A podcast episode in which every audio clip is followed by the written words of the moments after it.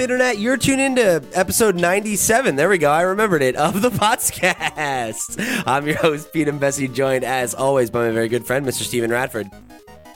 Hello. Saved it, pulled it out of the fire. We landed the plane. We're in the episode. Don't worry about it. Just. Just Is this shy. like a lost situation? Like we are gonna, if we crash landed, we'd have found some other people on some random island somewhere. Yeah. You know, or or it's potentially like a uh, like a Fortnite situation where it's like where are we dropping boys, and then I just jump out of the plane too early. You know. Yeah. Yeah. Well, you know, I for my uh, for my 40th birthday, I surprised all of my close friends and family and took them to a private island. For a second, I was really confused. I was like, "Your 40th birthday? Are we I don't even know how old she is. She's way older than into- 40. Oh my gosh! For my 30th birthday. All right, so welcome to the podcast. Uh, if this is your first time tuning in, we are LootPots.com's weekly Nintendo podcast where we get together and talk about all things Nintendo. Of course, uh, you know, there are a number of ways you can get in touch with us and get your thoughts read on the air in our mail pot segment, including joining our Discord, where we've got an always growing community of pots heads there talking about games, chatting about what they're up to these days, what they're playing, getting wrecks, all kinds of good stuff. Uh, so if you want to come be a part of that community, get your thoughts right on the air, that's probably the best place to do it. But of course, you can also follow us on social media at Loot Pots, where every Thursday before the show, we'll throw up a thread to get questions. And uh, you can also hit me up at pete at lootpots.com, just like uh, a ton of folks did both this and last week. So, as always, if you wrote in, thank you. Uh, we appreciate your support. If you want to get some more content from us, of course, you can head over to our Twitch channel, twitch.tv slash lootpots, where every Thursday after we record the show, Steve and I have been going live. Uh, when you're listening to this on Monday, this last week, we played uh, the Age of Calamity demo. So uh, on next week's show, you'll get to know if I liked it or not. Let's find out. Tune in. Steve is shaking his head no. He didn't like it already. So uh, off to off to a good start there. But we'll see how that goes. Uh, so of course, we hope you'll come join us over there. Uh, show your support, you know, however however you feel fit. Uh, you can also, of course, head over to our YouTube channel where we've got a, great library of uh, video essays and all kinds of good Nintendo content. So wherever you get your video game content, you can be sure that we're there doing it. Uh, and then, you know, last but not least, if you want to go above and beyond to show your support for the show, you can of course head over to our Patreon, patreon.com slash lootpots, where for just a buck, you'll be able to get access to uh, our exclusive show After Dark, where we keep the mics rolling for another hour and we talk about whatever else is going on in our lives. You know, uh, last week we talked a little bit about um, work and the future and saving money and all kinds of unfun adult things. Um, but also sometimes we talk about like PlayStation and Xbox and fun adult things. So. I hope uh, I hope you'll check it out. It's the best way for you to support what we're doing here at Loot Pots, and it'll get you a little bit of extra Potscast in your feed every week. Uh, so go check it out. We got a ton of great content there, and for just a buck, you get access to every episode we've ever done. So that's like sixty some odd hours of us talking that you can just get right in the feed right there for a buck. Hard to beat. So that's enough shilling for now. Let's hop into what we're playing this week. Uh, I'm to kick it off. I know I said on last week's show that I was going to uh, try to kick the tires on Pokemon. I just did not really have like much motivation to game this week. I'm like kind of like in a bit of a slump. I'm ready for something new, you know, and uh, I beat the Red Lantern, which I talked about last week and I really enjoyed. But um, coming off of that, I didn't really feel like jumping back into Hades, and I don't really feel like playing anything else. So I've kind of just been like watching TV and stuff. But the one thing that um, that did catch my attention was, in fact, the Pikmin 3 demo. I knew I wanted to play that before it dropped, and I knew I wanted to uh, unlock that uh, ultra spicy difficulty and you know, the extra little bells and whistles that you get. So I kicked the tires on that one, and uh, I'm really looking forward to that game. I think it's going to be like the perfect um, distraction for me in this last week before uh, before the next gen consoles show up. See, I'm really struggling now because I wasn't going to get Pikmin because Cyberpunk was coming out in like two weeks. And now I'm just like, it's not, Cyberpunk's not coming. I should probably just get Pikmin. You got some it will time? tide me over. Yeah, I do. Give us something to talk about. But then I about on got the everyone show. coming at me saying, "Oh, you need to play Fire Emblem." I had you on my case. I've had Zade on my case, and I really should just play the games I already own.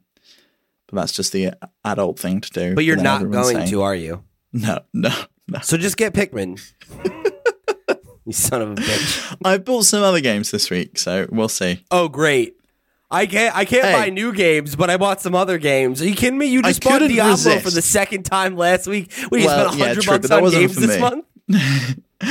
I couldn't resist Ni no Kuni because it was seven pounds, and I was like, for seven pounds, and I had some coins, so I got it for like six pounds. I was like, this is a steal. There was no way I was turning down Ni no. For Are you even price. gonna play it though? I've been playing it, You been having fun with it? man. That that game's like real cutscene heavy at the beginning. I mean, Have you yeah, played it? that's like It's one of the of cutscenes. that's like one of the main appeals of the game is that it has the Studio Ghibli cutscenes. I, I get that it's cool, but the weird thing about it is the sound levels are totally different between the cutscenes and like the really beautiful anime, and then it goes back to the normal game, and the audio levels are totally different. Like the game is way louder than That's the cutscene. so I'm like, I'm like like turning it up, and then it gets back to the game, and it's like full blast. So I've got to turn it back down again. It's really frustrating. Is there like any settings you could play with to like turn like the music volume Don't down or so. something? or- No, no. I don't think so. Damn, that's because it's the speech. It's like the actual speech as well. Everything is just a lower level. So I am not. To be honest, I haven't really got that far in the game yet. I just wanted to touch on it and say this is probably what I'm going to be playing for the like for the next instead week. of Pikmin three. We'll see. Yeah, instead of Pikmin three. You're really gonna just piss on Pixel Par's grave like that? yeah, He's dead, man. The least you could do is honor him, you know? oh, it's rough. That's really rough. But okay. It's fine. Let's hope it's but I, I, I, I don't know. I just I can't justify to myself buying Pikmin at this point. I just can't. but you can justify buying all these other games. You're Yeah. killing me. I know it's crazy. Your rules don't make any sense. There's no consistency. No, I know, and there was there's no consistency in this because as soon as I see everyone posting screenshots of Pikmin on Twitter tomorrow, I'm going to want to buy it, and it's probably going to happen. And next week, I'm probably going to be sat here talking to you about how much I've loved Pikmin this week. I And hope you know so. it's going to happen. It happens every single time. Well, I mean, I hope you pick it up and actually play it because that's that's what I I don't like is when you pick up the game that everyone's talking about and then you don't touch it at all, and then here we are almost two years later. In fact, I think it is two years later, still lobbying for you to play it. You know, Where uh, it? Two years? Is Fire it really? Emblem, yeah, it came out like two years no, ago. it was last year. It was last year. no, year. it was 2018, wasn't it? no way, it was last year. Are you sure? Yeah, hundred percent. No, wait, you're probably right. No, you're right. You're right. 2018 was It was your game Spider-Man of the year stuff. last year. Yeah, no, you're right. You're right. It came out in July 2019. It just feels like two years because time is meaningless. Because because 2020's had like 60 months in it. Yeah, I know. yeah. Okay. All right. Fine. So a year and a half later. Excuse me. yeah. All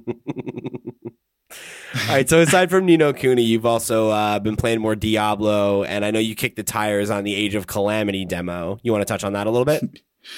Yeah, so Diablo, I've been playing. Just I, I wanted to just touch on it because I played adventure mode for the first time. I've only ever played the story campaign, and adventure mode's actually been really fun. It's a lot more grindy, um, but it's turned into the perfect TV game. Like we're rewatching The Office at the moment, so I'll just grind through the stuff that I already know, uh, which has been fun. And Ooh. then yeah, I downloaded. That reminds me. On After Dark, I finished The Good Place. We should talk about that. Oh, absolutely need to talk about the Good Place then. Yeah, make a note of that. We're going to talk about the Good Place. You got it. Because last week we said we were going to talk about something on After Dark, and I don't think we ever. No, no, we it. didn't at all. We Yeah. just forgot.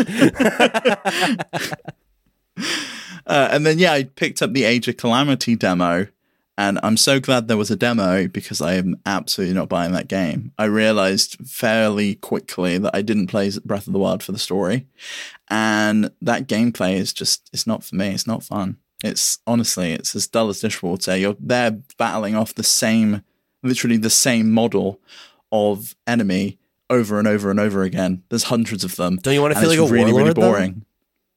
I don't feel like that. I, it, and then and then the frame rate drops all the time. It like constantly drops. It has not a smooth gameplay. It's only a demo, The Steve. map in It's only a demo. oh, I don't care. You know, it's it. This is what it's going to be like. And then the map in the right hand corner is just the clunkiest map. It was so difficult to read, and it kept like moving. It's not like the it's not the traditional Breath of the Wild map.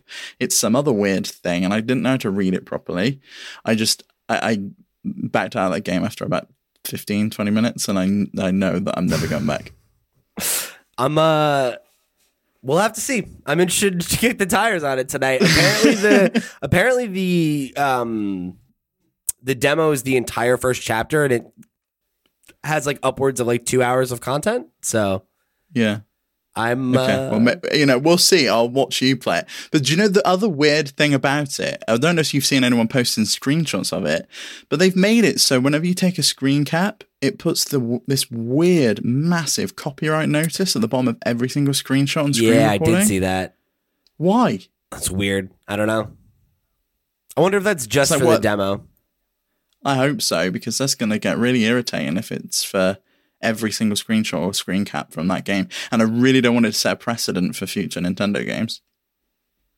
I wouldn't think it would, because it's it's not a Nintendo developed game. Like they worked on it and pub- are publishing it, but it's you know it's a Namco Bandai jo- or no, not them. Um, Koei Tecmo. Koei Tecmo. Thank you, uh, Koei Tecmo joint. So we'll have to see, but uh, I I'm excited to give it a shot. We'll see how we feel about Yeah. it. We'll see how we feel. I don't want to jade your opinion or like I don't I really don't, but I just I don't see the appeal of this game. I really do not understand why people find this type of game enjoyable now. I mean, and I'm sure I'm going to get hate mail coming because I know we had some people on Twitter already saying that they they wanted your opinion to be swayed. Yeah, I mean, we'll see. Like, I I gen generally agree with you. Where like they um, Warriors games don't tend to speak to me, so mm, and I, I kind of resent this game a little bit because of the whole. Uh, I was tweeting about it earlier this week. The one game of this ilk that I really want to play is Persona Five Strikers.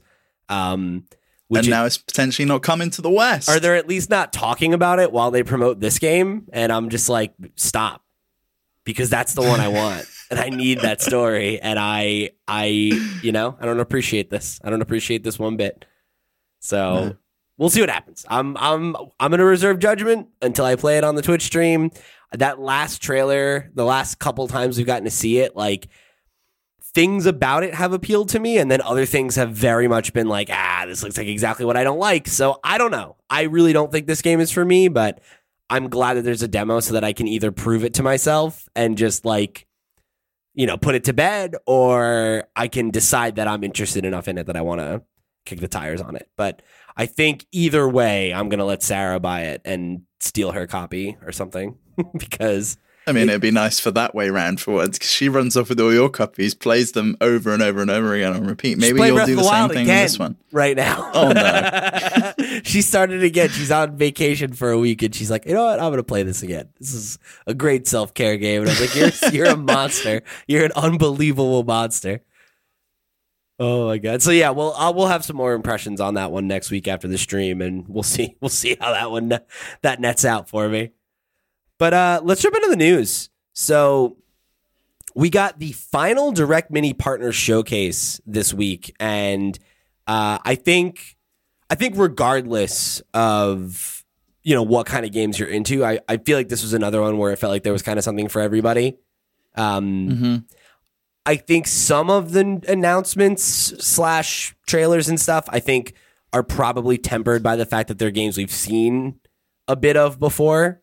Um, but I did think overall like this was a pretty strong package. It was pretty well paced. It's 18 minutes of like high quality announcements r- versus you know some of them in, in the past. There's definitely been games where it's like, who's this really for? Like who's really excited about this? You know, where I feel like there's a much stronger case to be made to me here for all of the games that were included here, which you know I didn't see as much negativity around this one as as I feel like we have for a lot of these partner directs. So so that's solid.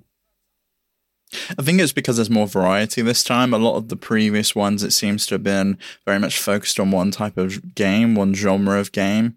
Like we saw that specific, I think, with the the first one where they announced the um, Shin Megami Tensei game. That everyone was kind of just like, really, is that it? Because I think we were so hyped at that point for any news about Mario 35 and any of the Mario 35th anniversary stuff. We hadn't got anything then that everyone was anticipating that and they, they just felt really deflated when it wasn't a game that was for them. Whereas in this one, because it's the final one of the year, I think they just pulled out all of the, the punches that they had left and just uh, laid all their cards on the table. Yeah, yeah, I think you're right. So let's jump into it. Um, the we're we're gonna go like roughly in order. I've I've moved some things around just in terms of like flow and interest, but uh, and we're not gonna comment on Bakugan because we've commented on how neither we're both too old. We don't know anything about Bakugan. Like, great for the kids who are gonna play Bakugan, right?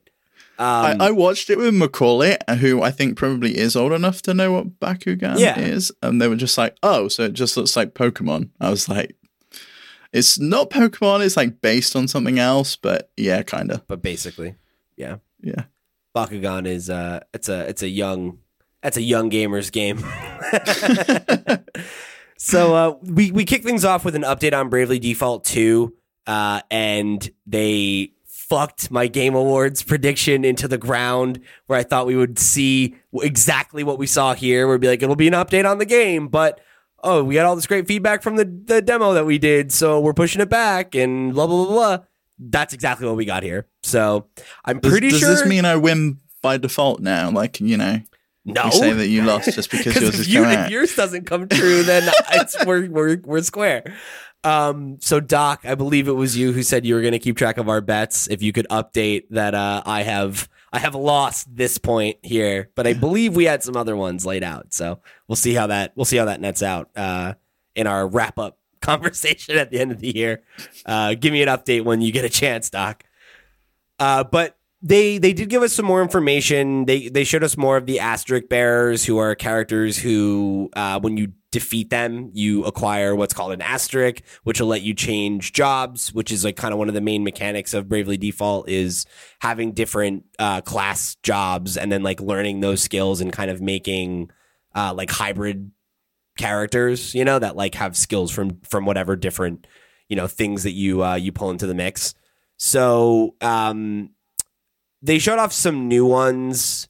Uh, like there was like the Vanguard, who's like this dude with a big shield, and it's like defensive, but you have this crazy like you know shield attack that deals a ton of damage. There's like a Bard, which you know can do buffs and debuffs. There's like a Beastmaster, who's like a you know can like summon animals and different creatures and stuff. And um, so we got to look at a bunch of the different other like kinds of either new abilities or ones that are kind of returning and um, it definitely gave us a, more of an idea of like I think what some of the mechanics that will be in your arsenal will be.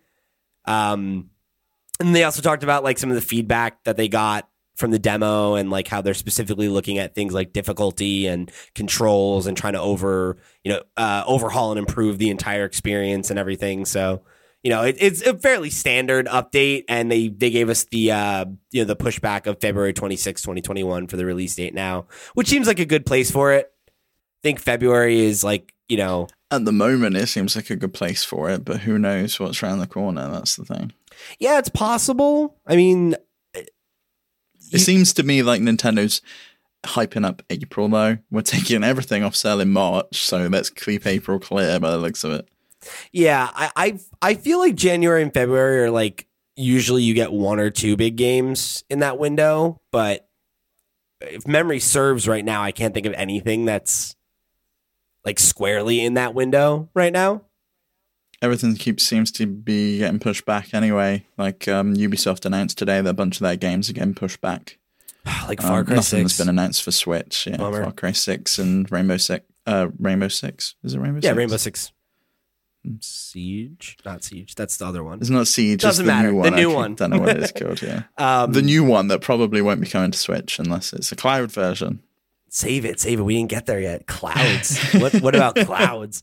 Uh, there's no Final Fantasy VII on Switch, except there is. Where are you sitting? Where are you sitting with Bravely Default though? Because I know you were a big fan of the first one. Yeah, I really like the first one on the 3DS. I I don't know. Like I don't like the way it looks. No, me neither. I was like, this looks like a really cheap game. Like- like, and that's a horrible thing to say. I know, but it doesn't look good. It looks really rough. Yeah, and, and it's like the original had kind of a, a, a chibi like lo-fi look like that because it was a 3DS game, and it's like, well, it's a 3DS game, so that's fine. But like when you look at the quality of game that is capable on the Switch, and like you know, you look at like something like Octopath Traveler that they did that was like all Mhm. pixel art. It's like I kind of would have rather them go in one of those two extremes of like, you know, let's really like try to get a really nice, clean chibi style, or like just go for sprites or something like that, something that's simpler. Um, obviously not necessarily simpler to make. Sprites are are expensive in a lot of cases, but I don't know, like the whole like it looks like a 3DS game with smooth edges. It's like I don't know about this. I don't like the character designs. I don't like their faces. Like it's it's off. And granted, that's not the appeal of the game for me. It is the combat. It is like the job system. It's all the stuff that they were talking about from a gameplay perspective that um, is the reason that I liked Bravely Default. But I don't know. I don't know. Like I I want to maintain optimism for it, but I between the demo like not being super well received and the sequel to Bravely Default, you know, the original sequel um not being very good by all accounts, like it just makes me worry that this is going to be another one that's going to die on the vine and like not necessarily come together in the way that I want it to. Yeah, it seems like Octopath though was it was kind of in a similar vein where people I think um, really liked the first game because it was made by the same people that did um, the one that begins with an S. I can't remember. Oh, um, I'll look it up. I, I know what you're talking about. Keep keep making your point. And um, it seemed like that one didn't hit as as uh, well as well as their previous game. And they did that same weird thing with the with the demo and taking the feedback and doing all of that stuff as well. It just seems like a very weird development process to kind of do these almost early access, but not quite. It's just part of the game that's a demo, and then you you kind of go back to it afterwards. Hmm. I'm having trouble finding the game that you're referencing. Because I actually, I think you might be thinking of that other studio that they have. Oh, you yeah, um, you might be right. Because they have a few different schedule uh mini studios that like make these kind of games or whatever. But um, I don't know though. I don't. It's tough to say because I feel like a lot of people really loved Octopath. Like it was one of the best selling games on the Switch when it came out. And granted, that was at a point where like there was a smaller library and less Mhm. games were coming out. But I know I didn't necessarily connect with it the way I thought I was going to. But It got it got eighty percent on Metacritic. That's so not that's bad. high. Yeah. So I don't know. Like I I'm kind of a wait and see on this one. Like if it comes out and it's like swimming in, you know, 7 range, then it's like I'll probably pass.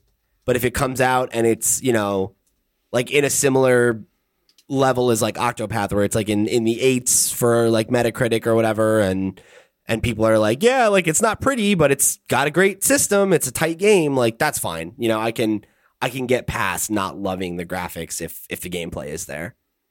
Yeah. So we'll see where You we're you at. were you were totally right as well. I was thinking about I Am Setsuna by Yes. um, the Tokyo RPG Factory. So yeah, totally different um, studio, but it's also owned and published by Square Enix. Yeah, I knew you were thinking of I Am Setsuna. I just could not get there. And I like when I went to the a page for Acquire, who was the studio that they worked with for uh, Octopath, I was like, it's not on this list and it's way longer, so I don't think this is them.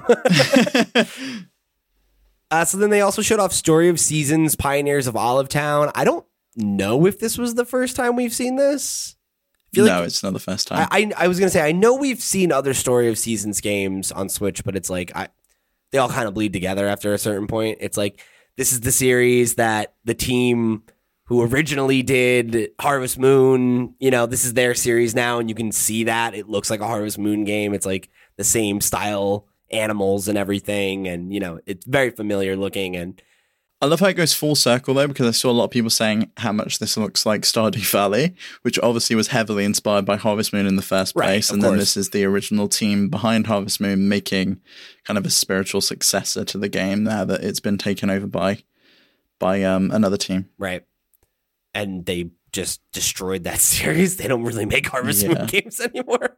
Um, yeah, so I don't know. It's like in a in a different climate. I think this game would appeal to me, but it's like I kind of I don't know. Like I feel like I I'm I've been kind of satiated on this type of game. You know, like with how By Animal Crossing. well, and also with how much time I put into, uh, you know, into. Uh, you literally just said it. I'm blanking on the name. Stardew Valley. Stardew Valley. Thank you. How much time I put into Stardew Valley in the first place? It's like I don't. Do I need another farming sim game right now? And if I did, why don't I just play more of that? Yeah, I, I and I prefer the visual style of Stardew Valley to I do. to this.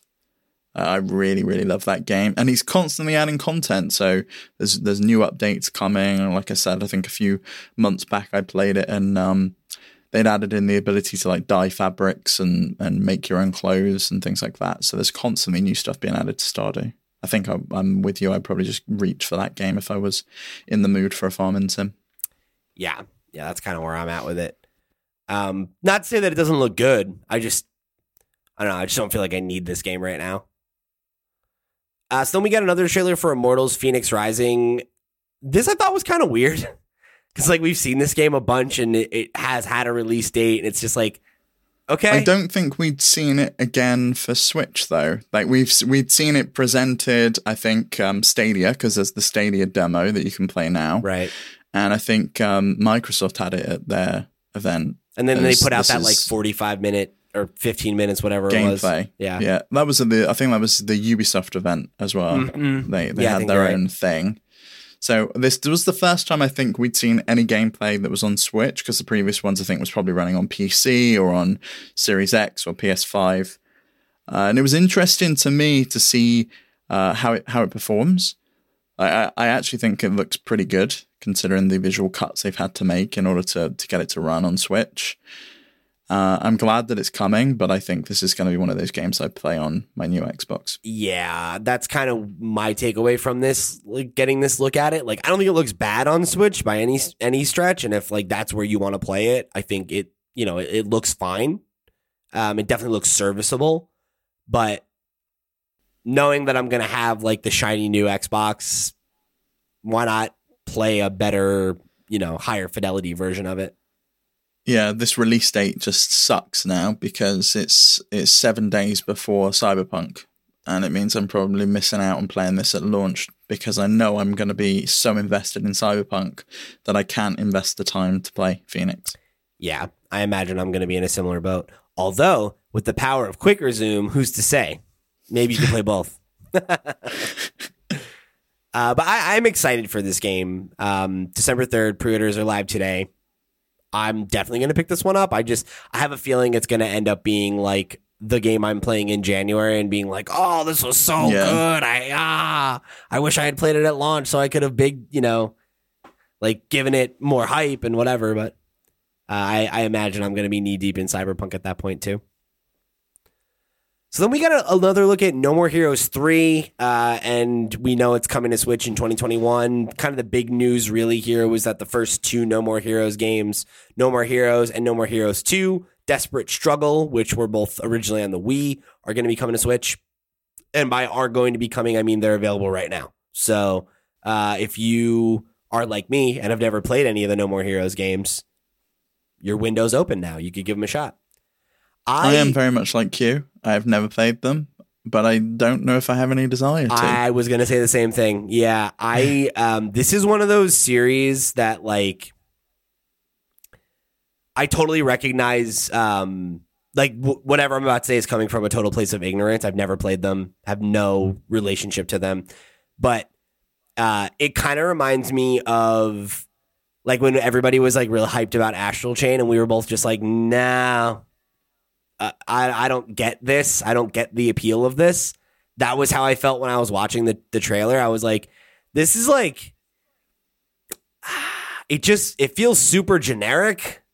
You know, like it just feels like, oh, look, it's like a loud, zany Japanese action RPG. Like there aren't a dozen of those, you know? And like again, like if that's your deal, if that's your kind of game, like I totally get that. You know, in the same way that like there are certain things that really push the button for me that might not push it for you.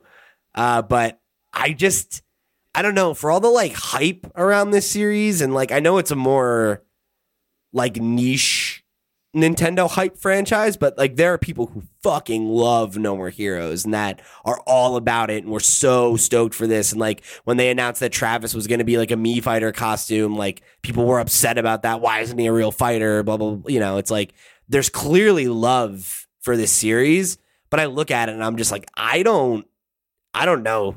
I, I don't I don't see anything about this that like strikes a chord with me.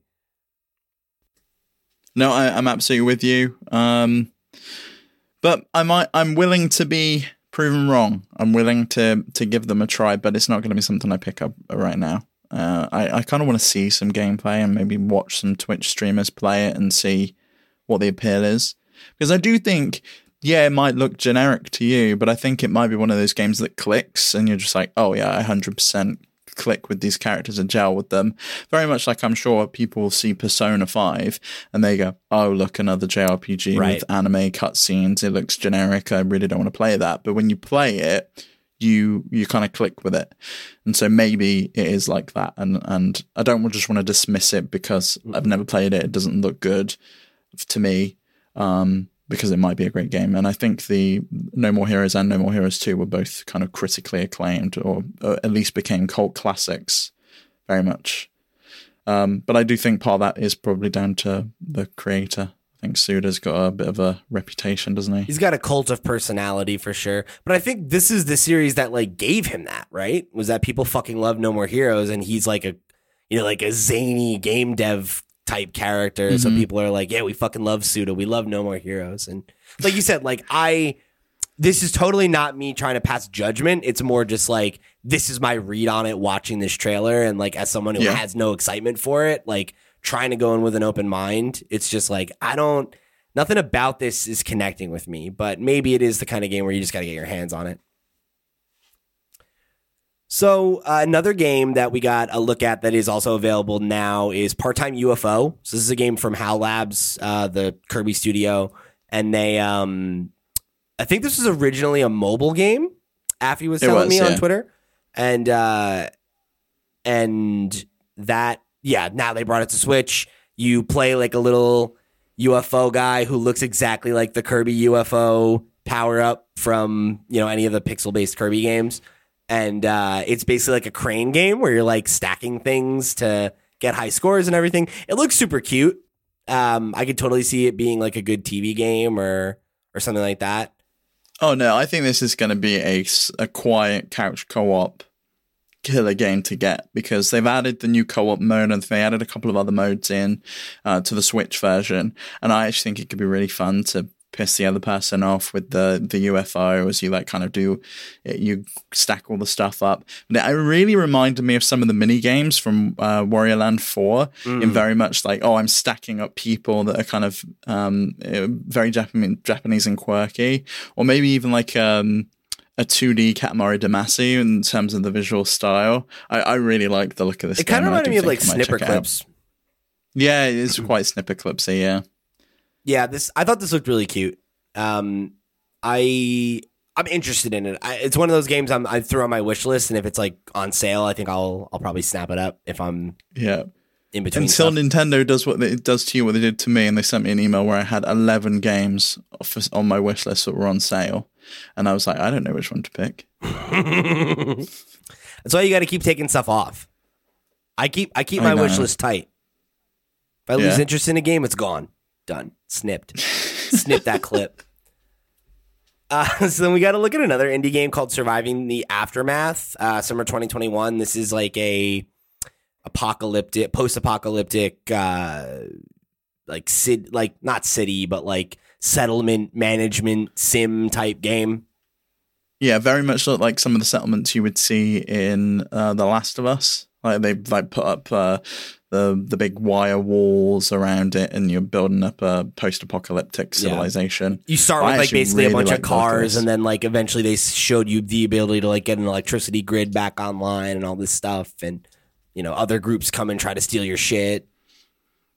Yeah, so I believe it's from the same team that made Surviving Mars. Oh, really? I think it. Yeah, so I I, I think um, this could be a good one because that is that is meant to be a, a, a great game. I've not played it myself, but I do like a, a good management sim. yeah, I heard it was cool, um, but yeah, I never I never played that one either. Uh, it looks like it's got a semi solid rating on Steam, so might be one to keep an eye out for. Uh, it looked cool. I like that kind of game. So I haven't gotten into one in a while, and I I don't know. I think I generally prefer those games on PC, which is why I think I don't really I play them definitely do. anymore. but uh, maybe keep an eye out for that one. Speaking of management sims, uh, we also got Tropico 6, the Nintendo Switch edition. Is uh, pre-orders are live today. Comes out on November 6th. I love Tropico. Love Tropico. Yeah, but I don't think you should buy this version. Looking at the the quality of it, Yeah, it looked very like it looked rough as fuck. like it hazy. like. Like. there's like a fog over It everything. reminded me. It reminded me of what Arc looks like on the Switch. mm-hmm. Like that's genuinely what it looked. It was like blurry edges and didn't look optimized at all. It looks like they really wanted to get this game on Switch and they probably struggled to do so. And this is what they ended up with. I think if anything, this just makes me want to go get Tropico on my PC and play it there.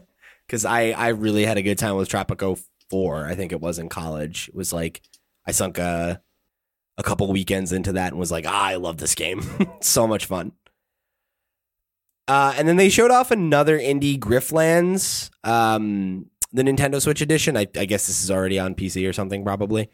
Uh, and it's like a deck building roguelike, and it looked really cool. It's like a like turn based like squad, you know, RPG kind of thing, but you're also like have the deck building element, I guess, to like take turns, and there's like a conversation system that you'll see in like a lot of like pen and paper style RPGs. So like it's combining a lot of things that work for me personally together, and it's got like a solid looking art style.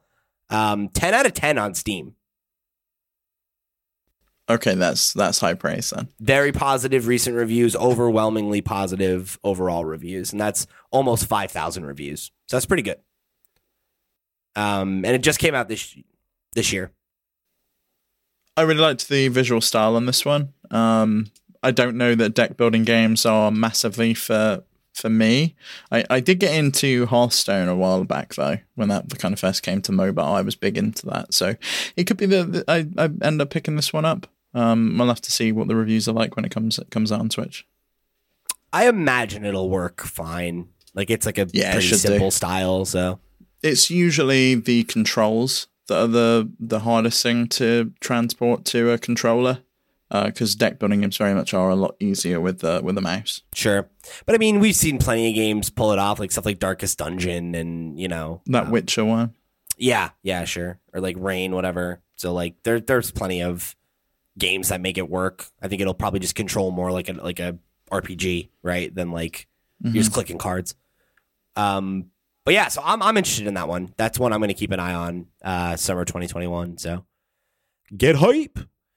Uh, all right, so we're gonna move into our main topic here. We had two other announcements that came out of this um, this direct that I want to kind of pivot off into its own little conversation, which is uh, Nintendo Switch is getting versions of Hitman 3 and Control, both of which are um, being played via cloud streaming technology.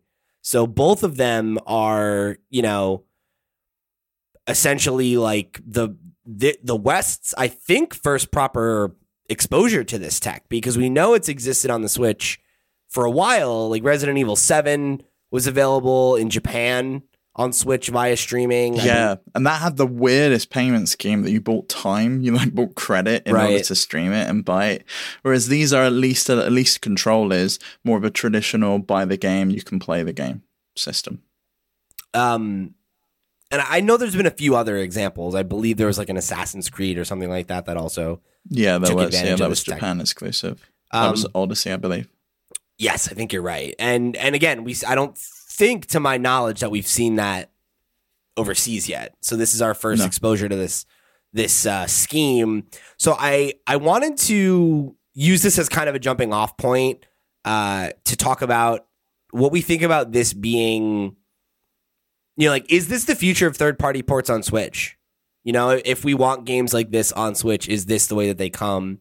And is the Switch prepared for that? So I I know that uh, you picked up Control this week. Uh, I did. surprise, we saved it for this part of the show. Um, and I saw that you had tweeted, and we're talking about it in our in our Discord and everything about how there's this uh, there was like a queue system where the servers were flooded. Obviously, brand new game, people are trying to kick the tires on it, and you couldn't get in. No, so I uh, downloaded the game I tried to get in. I tried once, and I was in a queue. The first queue I got into was just over 500. And I was just like, oh, I'm going to go make dinner and I'll come back later. And hopefully, once the hype's died down, because it had just been, the stream had just gone. And um, I was like, I'll come back and I'll try again. I came back about three hours later. The queue was 1,800. it took like 20 to 30 minutes to get through that queue in order to be able to get to the, the, the main screen of the game. And to me, that just sucks as an experience. I get that this essentially was a free demo, and so people were interested in, in checking it out. But it also seems like you were put into that same queue if you'd had paid the forty dollars to buy the game. So there is a demo. Which, yeah, so there's a demo that you download and you can play. I think for thirty minutes or an hour. And then after that, it says you basically need to buy the game. So they give you the demo So in you order to just see if I was trying the demo. Okay. Yeah. Interesting. I mean, you got to imagine they're giving preferential treatment to those who paid for it. I would hope so, yeah. I, but I also tried it again today because there's two different modes of to control. There's the uh, enhanced performance or enhanced visual quality modes. So I had tried, and eventually when I got in, the uh, enhanced performance mode, which run which ran great to be honest. There was, you could definitely feel there was a little bit more latency than if you were playing um, just locally on the device. But it felt very much like I don't know if you've ever done the PS4 remote play or the Xbox One remote play, where it streams either to a, a computer or to your PS Vita or to your phone, and you can control that. It very much felt like that level of latency. It wasn't unplayable. It was fine. Uh, and it ran fine on my like 60 megabit a second connection with no issue whatsoever. And I t- today wanted to try out the other mode, the visual fidelity mode, which to my eyes looks absolutely no different, but that was laggy as hell. So I think it struggles on my low connection in order to to do that. But, Sure. um, it's good that they give you the the option for both. And and my tweet when I was in that queue was very much like, I get that this is a free experience. I get that this is brand new, but this sucks if this is the future of gaming. What I don't want is for that to be day one of every single game I get. Like, I know that that's the experience people have for multiplayer games. It's been the experience for the people that want to play the latest expansion on World of Warcraft for decades. But I don't want that to be the experience for single player games. And if that's where we're headed, it sucks. I don't want to come home and want to just play my game that I'm really excited about, and I have to queue for 30 minutes in order to be to, even get into the game. Yeah, I mean, especially right, like the you know, we, uh, like not a unique conversation in this show. I think anyone who you know is uh, is an adult who plays video games, like the amount of time you have to play every week is limited, and it gets more and more limited as you grow up. You know, um, I know we have a lot of listeners who are um, either a couple years older, or a couple years younger than us, and I think whichever way you skew, there's a huge difference in how much time you have to game, right? Like when you're in your early 20s and you're single and you know you're whatever, right? Like working uh, maybe like a part-time job, like you've got a lot more free time to spend on games and when you're, you know, married or own your own business or or have like a career job that you're working late and all that kind of stuff, like the time you have to game is precious. And I don't want to spend 30 minutes waiting for something. Like I don't have 30 minutes to give. That's 30 minutes of time I want to spend playing, you know? Yeah. Um, so with that in mind, you know, like let's assume that that's not a problem with the the like if you pay for it, right? If you're not going for the free demo, let's assume you can just get in. Do you feel like that experience was satisfactory?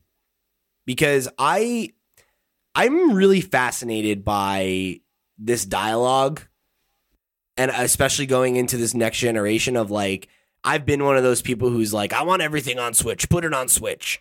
But I don't want big AAA games on Switch and I've never really wanted them.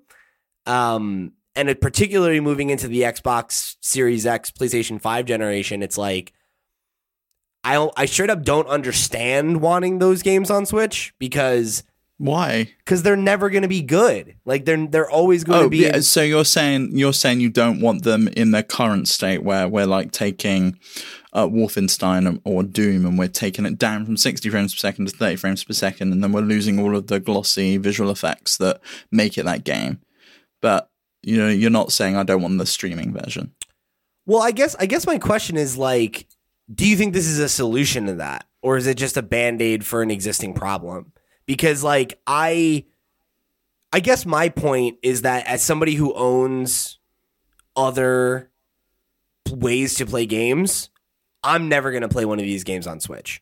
Like Control coming to Switch is not something that matters to me at all. Because if I want to play Control, I could play it on my PlayStation 4. I can play it on my PlayStation 5 when it comes out, or I could get it on Xbox, or I could get it on my PC. Pretty sure I have a free copy But- on my PC. But you're aware that's like a a luxurious place to come from. Right, exactly. And that's that's my thing is like as that person I that I that's a privileged position, right? I have multiple consoles. This next generation I'll have all of them. So I can play any game anywhere at, at, at any time I want. So why wouldn't I pick the best version or the version that works the most in the way that I want to play it, right? But Yeah. um so I, that's i guess where like i recognize that i i have like distance between me and and maybe what the average person is experiencing but i also like have that kind of question in mind of just like if the switch is your only hardware platform and and that's why you feel so strongly that you want you know these big the biggest games of the year to come to switch like are you willing to make those concessions to play that lesser version? Like is that worth it? And aside from that is this cloud streaming thing actually a solution to that problem? Like can you get a, a, a version that's close that has like you know almost parity with the versions that other people are able to enjoy on other platforms. Because like looking at control and hitman 3 those are not new games you know? And like I mean, Hitman Three is it's not even out yet. that's true. Um it's built on the same engine as hitman 2 though isn't it It is, but I would imagine it's got some enhancements, and Yeah. they they seem to with Hitman Two include all of Hitman One's levels, and I would imagine with Hitman Three they'll include all of Hitman One and Hitman 2's levels. So it potentially is a way if you've never played those games, and and Hitman's not really a high action game; it's more of a stealth, follow someone around. So I could actually see that one working really well as a cloud streaming game, but something like Assassin's Creed, for example, which we mentioned previously, if you've got any kind of lag, that will ruin that game. and it like it doesn't seem like it doesn't seem like this isn't a system played by lag right and we all know how Yeah. the nintendo switch handles online is less than ideal so i guess like My like and if you have like mediocre internet i feel like that's only it's gonna be like a terrible experience right like you have Mhm. pretty solid internet and you are still experiencing problems oh yes, I think Cronius in Discord was saying that he tried on his 15 megabit a second connection, and it was so laggy he couldn't play Control at all, so he just gave up with it. And that's absolutely fair, as long as I think they give you that um, ability to test it before you have to commit to purchase it, then I'm fine with it. But I actually don't think these games would ever be for me on the Switch. The reason I want the AAA games on the Switch is so I can take them out of my house. So when I do go away for the weekend and I just find myself having some downtime at my parents' house or somewhere, maybe likely without an internet connection, I can play them. Mm. But without that internet connection, I can't play these games. They're completely useless. So I I kind of see that as just the antithesis of what the Switch was designed for. It was designed as this portable console. You take your, your home console with you, take it anywhere you go. You can't do that with Hitman 3 or Control. They have to stay in in the home. And maybe if this was like the Nintendo Switch home console, which has been rumored for a while that there is just going to be a home version of the Switch, maybe it works great on those. But I, I don't know. I think what I would prefer is we have like we, uh, we allow xCloud or Stadia or something where I can pay for like a subscription service to have these streamable games, rather than paying what is a for a full price game for something where they could just you know the company that's doing the streaming could go bust tomorrow and the game's gone and you can never play again. Yeah. And I think like with how shoddy it seems like the tech is there, it's I just I don't know, like uh, I don't know. Maybe it's just because I'm not the target audience for this, but I, I have a hard time seeing the value in these ports and like how good are they really going to do? How many people are really going to want to play these games this way? You know, you got to think though that this was probably mostly done by the company that's providing the streaming. I can't remember the name offhand, uh, and they probably just provided a PC build of the game with the um, the Pro controller support. Settings turned all the provided way down. that uh, yeah, settings turned down and allowed them to stream the game. Which, if that's if that's all the entry is for the developer to say, yeah, fine, I'll put my game on Switch where I was never going to even consider it before, then fine, I'm I'm all for it. But what's your what's your view on cloud streaming in general? Because I remember you being quite pro Stadia when they were ready to reveal it and, and getting ready for it. But then when we spoke about it before with the uh, on After Dark a few weeks ago, we spoke about Amazon Luna, and you were like, "Why does this exist? Who wants this?" So, just to clarify, I, I wouldn't say that I was like heavily pro Stadia. It was just more like But you thought it was a cool concept, right? that I, I thought it could be a cool concept. It was more like I don't think this will be good for the ne- the first one, two, five years, but like eventually you could see the appeal, right? Of that you have this library that exists in the cloud and anywhere that you can get Google Chrome open, you can play your video games, right? I, th- I think that there's there's obviously um, the the kernel of a good idea there, whether or not Stadia was executed well, which obviously it wasn't. Um, Well, I think we can agree, say, xCloud's been executed significantly better because it is that all in one, Right. Or you can eat streaming service. because you're not paying for And I- that service, right? That's something that you get Yeah. as a benefit of Game Pass, and I think that's why XCloud works. Um, But there is rumor that there's going to be this like um, Xbox streaming stick that Phil Spencer was talking about, right. and presumably that will have a plan that is just streaming only. Because you can get XCloud, you can get uh, sorry Game Pass for PC, Game Cloud for Xbox, and I would imagine there'll be Game Cloud for streaming, where you just pay like six ninety nine a month and you can stream everything. But the difference with Stadia was you're paying like nine ninety nine a month, and then on top of that, I have Having to to pay forty dollars, sixty dollars for each of the games, which made no sense whatsoever. Because once you stop paying for Stadia, you can't play the games anymore. so what are you paying? So at for? least these, exactly. So at least these Switch versions, you're paying for the game once, and you seemingly have access to it forever. Whereas the like um, the Resident Evil Seven version that we spoke about before, you bought time. You bought like thirty hours of gameplay for a set amount of time. Yeah. So uh, to answer your question about how I feel about game streaming, I I just don't think the tech's there yet. You know, like I I'm not inherently uh, opposed to the idea. You know, like I think it's clear that streaming and paying for access versus content is kind of the future. Um, and it seems to be like where consumers want to go. You know, um, I don't we've talked about how I don't I don't know that gamers are necessarily there yet, but I think as soon as you have a system that is as cheap and works as well as like a Netflix or or you know what whatever have you, um, that's when the the tipping point comes and you start to really see like how much do people care about owning software? How much do people care about owning their game if they get more access to more stuff? And I think that's like why Game Pass is so appealing, right? Is that with Game Pass, you know, I paid like a hundred something bucks or whatever to get two years worth of Game Pass at that weird through that dollar loophole or what have you. And like whatever games I play on Game Pass, I won't own. And that's okay, right? Because to me, if I really want a game and I, I feel like I need to hold on to it, I can buy it through Game Pass at a reduced rate. That to me feels like the best compromise, right? Where you get access to these titles. If they decide to go away, you can grab them before they're full price again. That seems like a great trade off.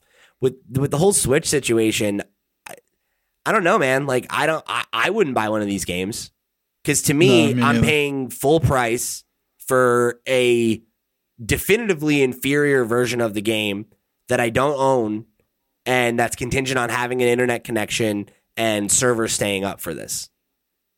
So like you know, I think when people make the argument of like, oh, if it's a download only game, like, you know, one day they'll take the Switch offline and then you won't have access to these games anymore and they'll be gone forever and blah, blah, blah, blah, blah.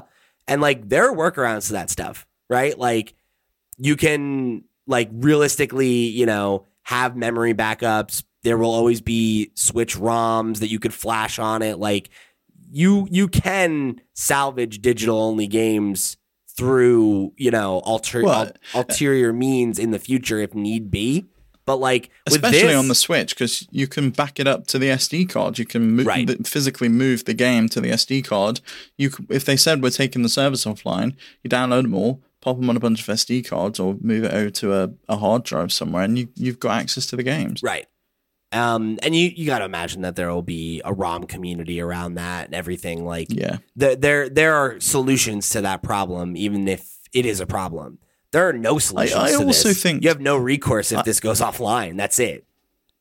yeah, well, uh, yeah, absolutely. But I, I was just saying, I also think though we seem to be moving away from the idea that we take stores offline.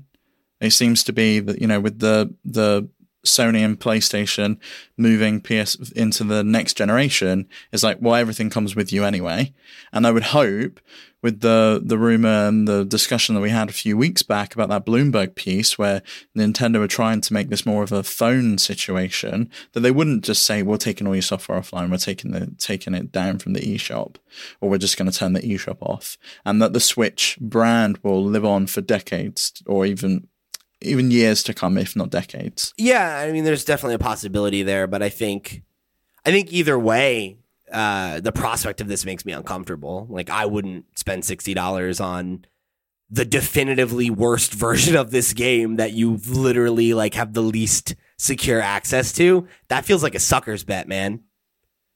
Um, Yeah.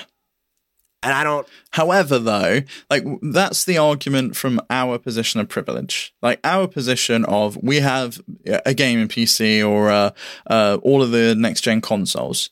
If this is the only console you have, the only way you can play, the only thing you can afford to play on, you've heard that Control was like game of the year last year. IGN's game of the year of 2019 was Control, and you really want to play it. You want to be in that um, in that conversation about the game, or when Hitman 3 comes out, for example, or Resident Evil 3 is rumored to be coming to this system. And those are the only way, this is the only place you can play it. Do you not think it's better to have it than not have it at all? Not if it's an inferior version, frankly. Like, and I- I think like the threshold for what is acceptable as an inferior version is pretty wide, right? Like, by all accounts, Doom 2016 ran fine on the Switch. Um, it had some problems, like the text is too small and you know the frame rate's lower and blah blah blah blah blah. But like, if you want to make those concessions, fine, right? Like, you have the option, go for it. But I don't know, like, I, I, I guess like it's less a a question to me of if it if it should, but like, is it worth it? Because I, I have to imagine the Venn diagram of people who are. I'm a, a hardcore enough gamer who pays attention to what game of the year was last year, but I only own a Nintendo Switch. Yeah, fair point. Like who's that? very Who is that argument. person? You know, like I know that there are like hardest of the hardcore Nintendo gamers who I only own a Nintendo console and that's all I play on. But like, do you give a shit about Control or Hitman Three then? Because if you did, wouldn't you probably have a PlayStation or an Xbox as well? Yeah, the the Switch very much feels like most people's second console, and I think Nintendo's consoles have been that since the Wii. It was oh, I bought a PS3 and an or an Xbox 360, and I've also bought a Wii because Wii Sports is is really fun, and I like playing bowling. And and I feel like even if you don't characterize it as like their quote unquote second console, right? Like to me, I would say I'm probably 50-50 between PlayStation and, and Nintendo, right? Like if I'm playing a AAA game, it's on my PlayStation. If I'm playing an indie game, it's on my Switch. Yeah, Or or a Nintendo I'm game. I'm I'm significantly more Switch than I am um, Xbox or PlayStation, but I I guess I I didn't mean that in a derogatory way that it's the second console, but I don't think it's most people's primary console. Uh, Well- like if- for a AAA game, I don't think it is mo- the place where most people go. Oh, uh, the only place I can play Call of Duty, for example, I'm going to play it on Xbox or, or Right. PlayStation because it doesn't even come to Switch anymore. Yeah, and like that was um that was more my reason of like making that distinction is like less about even like the derogatory angle of it, just that like it almost doesn't matter. Like even if it is your primary system, if you care about AAA games, you probably own one of the HD consoles that exist to play AAA games, right? And if you which are which are both cheaper than the Switch. right, Xbox One and and PS4 are both cheaper than the Switch. so you know what I mean? Like, uh, Yeah. who is that gamer? Who's that gamer who desperately wants to play Control and has no other way to play it than Nintendo Switch and is willing to pay sixty dollars for a definitively worse version that is contingent upon you playing online? You know I I, don't mean? necessarily think it's definitively worse. It just requires that internet connection. And you know, there But are tons of games that do, but they're multiplayer games. But does but doesn't I that make it so, worse yeah. though? Because it's like it's Yeah. a I it's can't running. take it out of the house. Yeah, you can't take it out of the house. It's running on worse hardware, so it's going to have uh, a worse refresh rate and less frames per second and lower fidelity. But you don't and- know that it's got less for frame, frames per second because it's running in the cloud. We don't know what hardware that's running on. So it could still be like 60 frames per second, but the max it can output is 1080p, obviously, because th- that's all the max the Switch can output. Right. From what I saw, I think it's probably running at 720, and I think the performance version's trying to hit 60. I mean, like that doesn't. I don't know. That doesn't sound great to me. No. Again, like you could buy the you could buy a used copy on your PlayStation 4 right now, probably for like twenty or thirty bucks. Right? It's like, you know, I don't know. They, I just it doesn't it doesn't seem like a great value proposition to me, and I, I can't see why someone would Right. would go for it. Moving, but bef- before we move on to the Mailpot, though, one final kind of um, little tidbit. We're moving into the next generation. Games probably aren't going to be able to be ported anymore from from what it was. You know, we, we're not going to be able to have, say, the next um, Assassin's Creed ported over or, or like whatever it may be. Cyberpunk. or Cyberpunk. We had The Witcher Three. Cyberpunk ain't coming. Witcher 3 also So- barely works. And that game's like six years old. True. So, do you th- would you rather have like no third party support? Like we have like the odd RPG from Square Enix, but Ubisoft give up, Capcom have given up, and all we've got is Nintendo first party games and indies. Which for me, Nintendo first party games and indies is probably all I need. Or would you rather we had like the streaming stuff? I'd rather they don't bother, like I personally. And again, I know Okay. that I'm privileged and I have multiple consoles and I can play games wherever I want. So that's fine. Take it, take what I'm saying with a grain of salt. Um, but to me, yeah, I don't, I don't feel like they really add anything to the library. These are games that, like, I think the vast majority of Switch players are not going to touch, and like, uh, like as somebody who has a Nintendo podcast and people ask for my advice on games to play on Switch and stuff, I wouldn't recommend they play these games there. Um, I was talking about it with uh, with my buddy Mike from my band, and he's written for the site and stuff. And like, he was like, "Oh, cool, like Control," and I was like, "Don't play it on Switch. This will definitively be the worst way to play it." You know, um, and I and I, and maybe it's fucked up to say, but I feel like I can say that with full confidence without even touching it. That this will be the worst way to play this game. So why Mm, would I you? mean, Stadia or Amazon Luna might be a bit worse. Okay, fine. So great. So those are the services we're arguing quality with. That's that says a lot. You know, I mean, those are the competition, aren't they? It's other cloud streaming services. I mean, no, because the other places you can play it are on a PlayStation or an Xbox, and there are like six of those that you could play it on that are all either a old and cheaper that you could pick up if you don't have, or you probably already have, or get go ahead and get future proof. Get one of these shiny new boxes and play Control. You know, I don't know.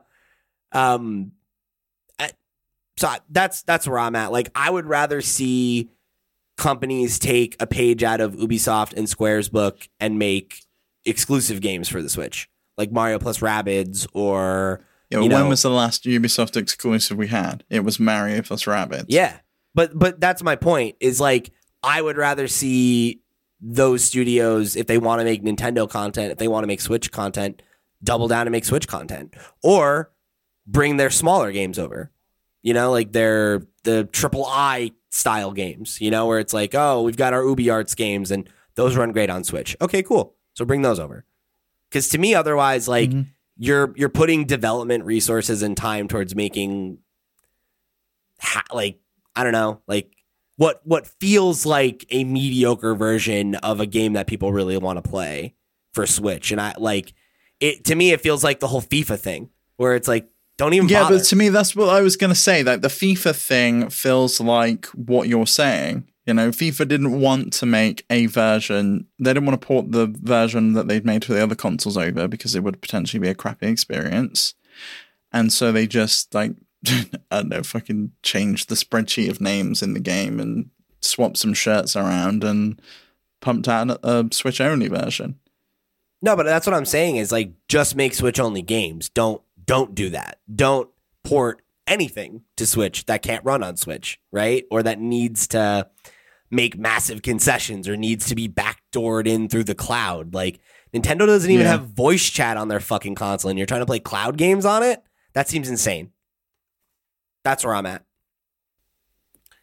So I know you just teased uh, af- um, the mailpot segment, but we definitely got to hop into After Dark here. So uh, thank you Okay. everybody who wrote in. I'm just going to sit on these for next week because Lord knows there probably won't be news next week aside from Pikmin. So we're going to have a nice big mailpot episode. So if you wrote in, thank you so much. Uh, and we'll we'll get to your question next week, I promise. Oh, I unplugged my headphones. Hold on.